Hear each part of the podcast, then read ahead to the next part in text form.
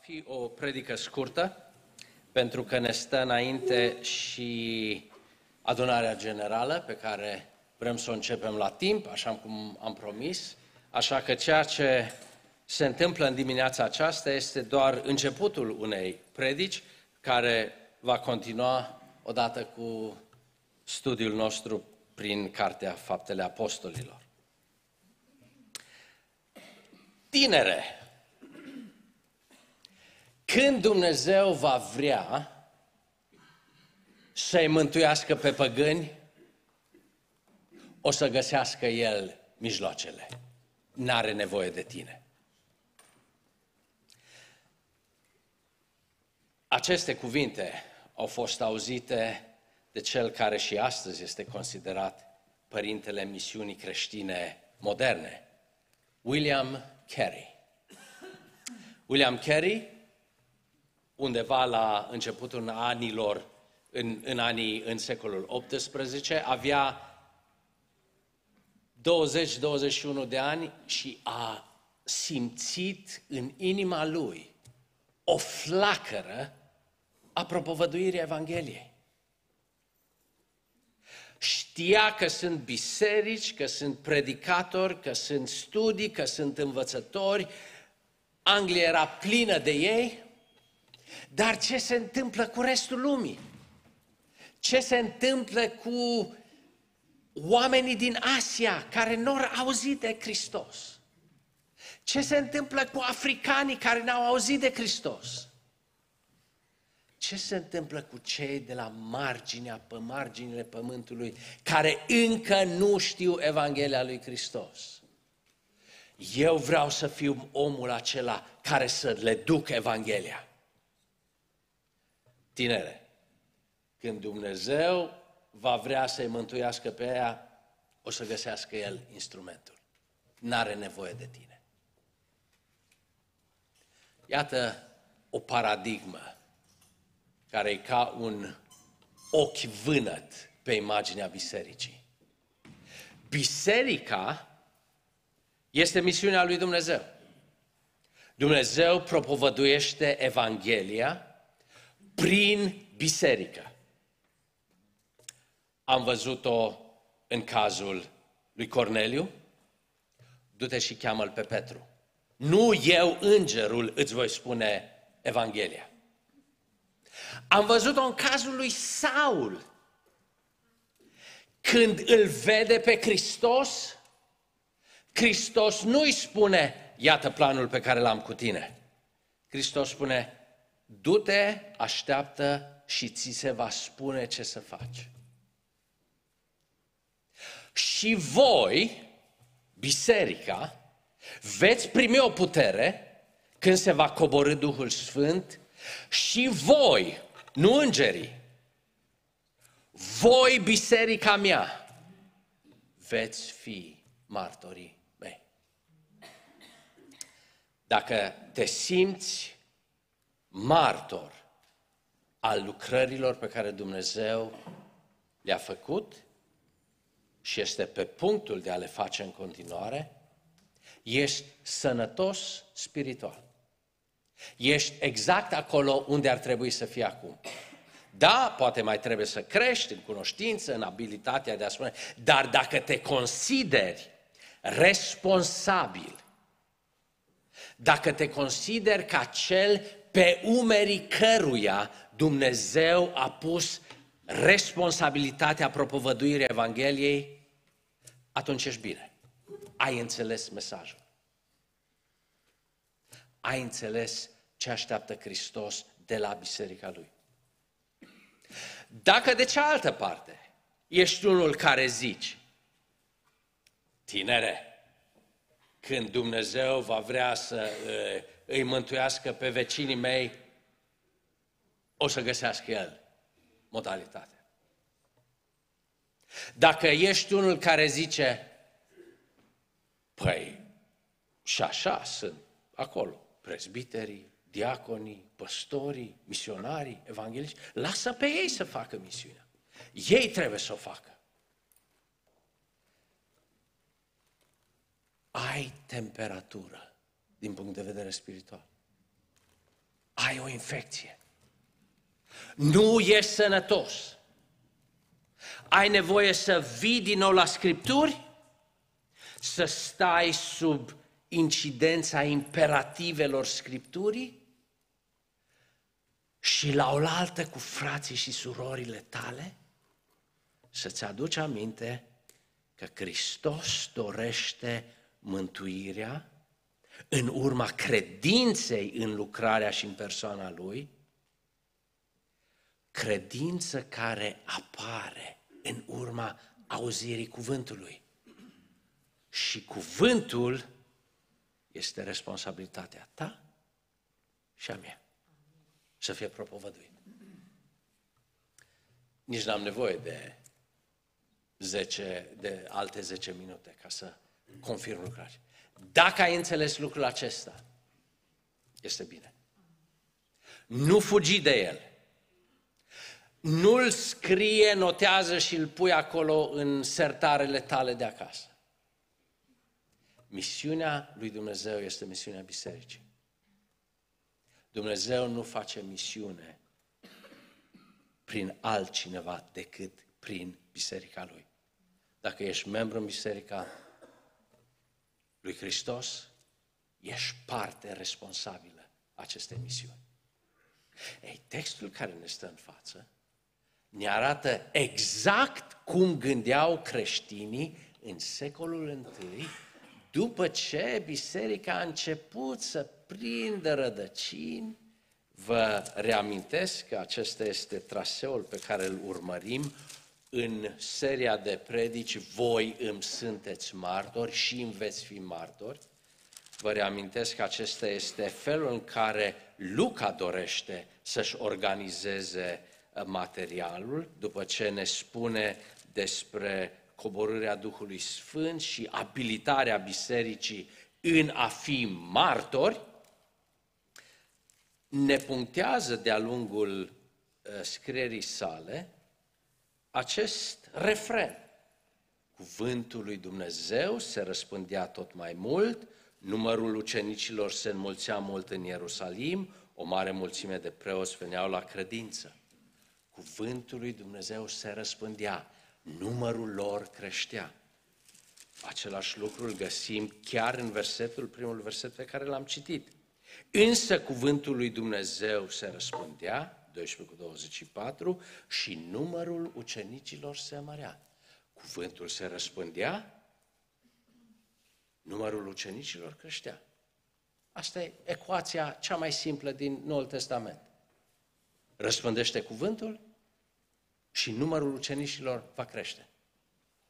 Dumnezeu nu va răspândi El cuvântul Său, nu va veni El să facă lucrarea asta, nu, ci ți-a pus la dispoziție Duhul Sfânt ca să-i fii martor, ca să răspândești cuvântul.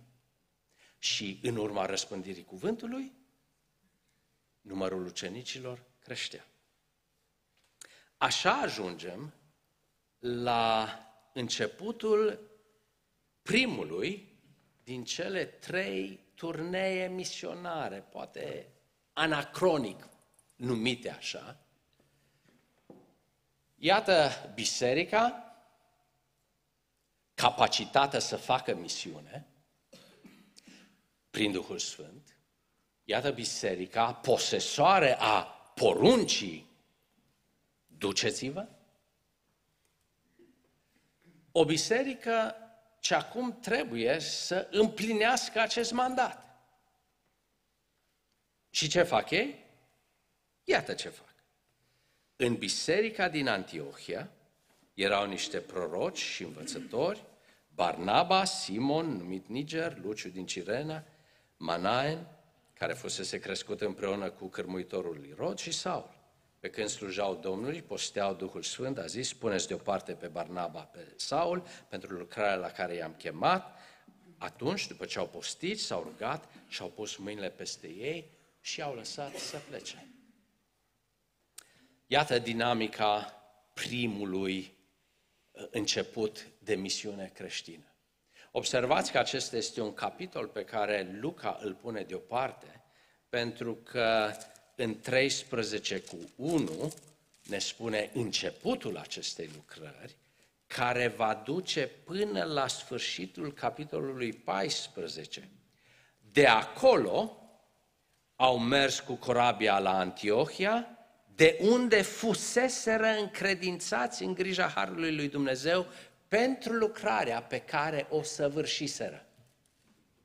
Deci ceea ce începe în 13 cu 1, se deschide acolada, ni se spune ce au făcut și la sfârșitul capitolului 14 ajungem la finalul acestei misiuni. Să ni se spună tot ce au făcut. Pleacă din Antiohia și după două capitole lungi, pline de informații, pline de nume, pline de misiuni, pline de victorii, pline de uh, uh, suferințe, ajung să revină la biserica din Antiohia ca să spună bisericii să dea raportul misionar. Aș vrea să punctez doar două sau trei lucruri vis-a-vis de ceea ce se întâmplă în, în această, la acest început de lucrare misionară. Observați că înainte să ai o astfel de lucrare misionară, care se întinde pe două capitole, este un început mai firav dar la fel de pronunțat în ceea ce privește lucrarea misionară a bisericii. Nu știu dacă l-ați observat, pentru că nu a fost în seria de predici, nu a fost inclus în seria de predici. Dacă aveți Scriptura deschisă, urmăriți ce se întâmplă în uh, fapte 11 cu 27, imediat după ce suntem în Antiohia și creștinilor li se da pentru prima dată acest nume, în vremea aceea s-au coborât niște proroși din Ierusalim la Antiohia. Unul din ei, numit Agap, s-a sculat și a vestit prin Duhul că va fi o foamete mare în toată lumea și așa a și fost, în adevăr, în zilele împăratului Claudiu. Ucenicii au hotărât să trimită fiecare după puterea lui un ajutor fraților care locuiau în Iudeea. Ceea ce au și făcut și au trimis acest ajutor la prezbiteri prin mâna lui Barnaba și a lui Saul. Criză economică, socială a secolului I. Foamete. Biserica din Ierusalim era în centrul acestei crize economice. Observați că și aceste crize, și la aceste crize Dumnezeu răspunde prin implicarea altor biserici. Biserica din Antiohia, un nou centru de răspândire al creștinismului, află de ceea ce se întâmplă în Ierusalim și nu spun, lasă că o să dea Dumnezeu pâine, o să deschidă Dumnezeu cerurile. Nu, ei spun, fraților, surorilor, haideți să ne implicăm. Trebuie, să ne, trebuie să-i ajutăm. Trebuie să le arătăm dragostea și îngrijorarea noastră pentru condiția lor. Cum facem? Strângem ajutoare, luăm pe doi oameni, pe Barnaba și pe Saul, trimitem ajutoarele prin ei? Asta a fost ceea ce a, a fost preambulul la primul turneu misionar care începe în 13. Și observați că la sfârșitul capitolului 12, chiar versetul 25, acest preambul se încheie.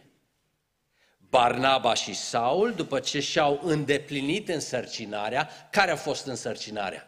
Luați ajutoarele astea, duceți-le în Iudeea, împărțiți-le bisericii, veniți înapoi.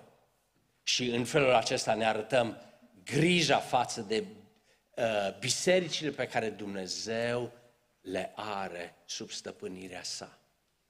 Nu numai mesajul este dat prin oameni, dar și ajutorul este dat prin oameni. Cu siguranță că Dumnezeu putea să trimită doi, trei îngeri să-i hrănească pe cei din Ierusalim. Dar Dumnezeu a ales să te folosească pe tine și pe mine la rezolvarea nevoilor.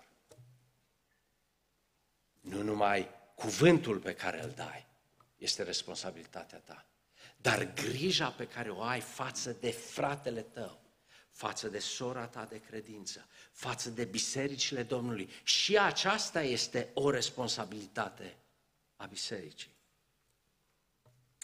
Și așa ajungem la așa ajungem la poate cele trei sau patru caracteristici ale acestei biserici cu care și vreau să închei, pentru că vom continua traseul, uh, acest traseu misionar al lui Pavel. Ce avea sau ce anume i-a ajutat pe cei din Antiohia să devină o primă biserică misionară? Iată o sinteză pe care un uh, teolog american o scoate vis-a-vis de aceste calități ale bisericii. Această biserică din Antiohia era o biserică în care ascultarea cuvântului și învățătura Domnului era pusă la loc de cinste. Erau în biserica aceasta proroci și învățători. Proroci care învățau, care aduceau cuvântul. Este, este de fapt lucrul care caracterizează biserica din Antiohia. Vă reamintesc ce ne spunea Amiel săptămâna trecută. Un an întreg au luat parte la adunările bisericii și învățau biserica. 11 cu 26. Iată o marcă a unei biserici misionare, înrădăcinată în cuvânt. Pentru că misiunea, dacă vrei să o faci, o poți face numai dacă ai orientarea pe care cuvântul ți-o dă. Fără o orientare a cuvântului, a învățăturii, nu ești altceva decât o altă agenție de ajutor social. Cuvântul este cel care direcționează biserica în misiune. Ba mai mult, era o comunitate nu diferită de noi. Poate este unul din motivele pentru care Luca ne dă lista a cinci oameni. Ne și spune numele lor. Barnaba, el era din Cipru, Simon numit Niger, Simon cel Negru era clar african. Luciu din Cirena. Și acest Luciu era dintr-o provincie romană chiar de la nordul uh, continentului african și se găsea în Antiohia. Manaen, care crescuse împreună cu Irod. Manaen care avea o pilă la Irod.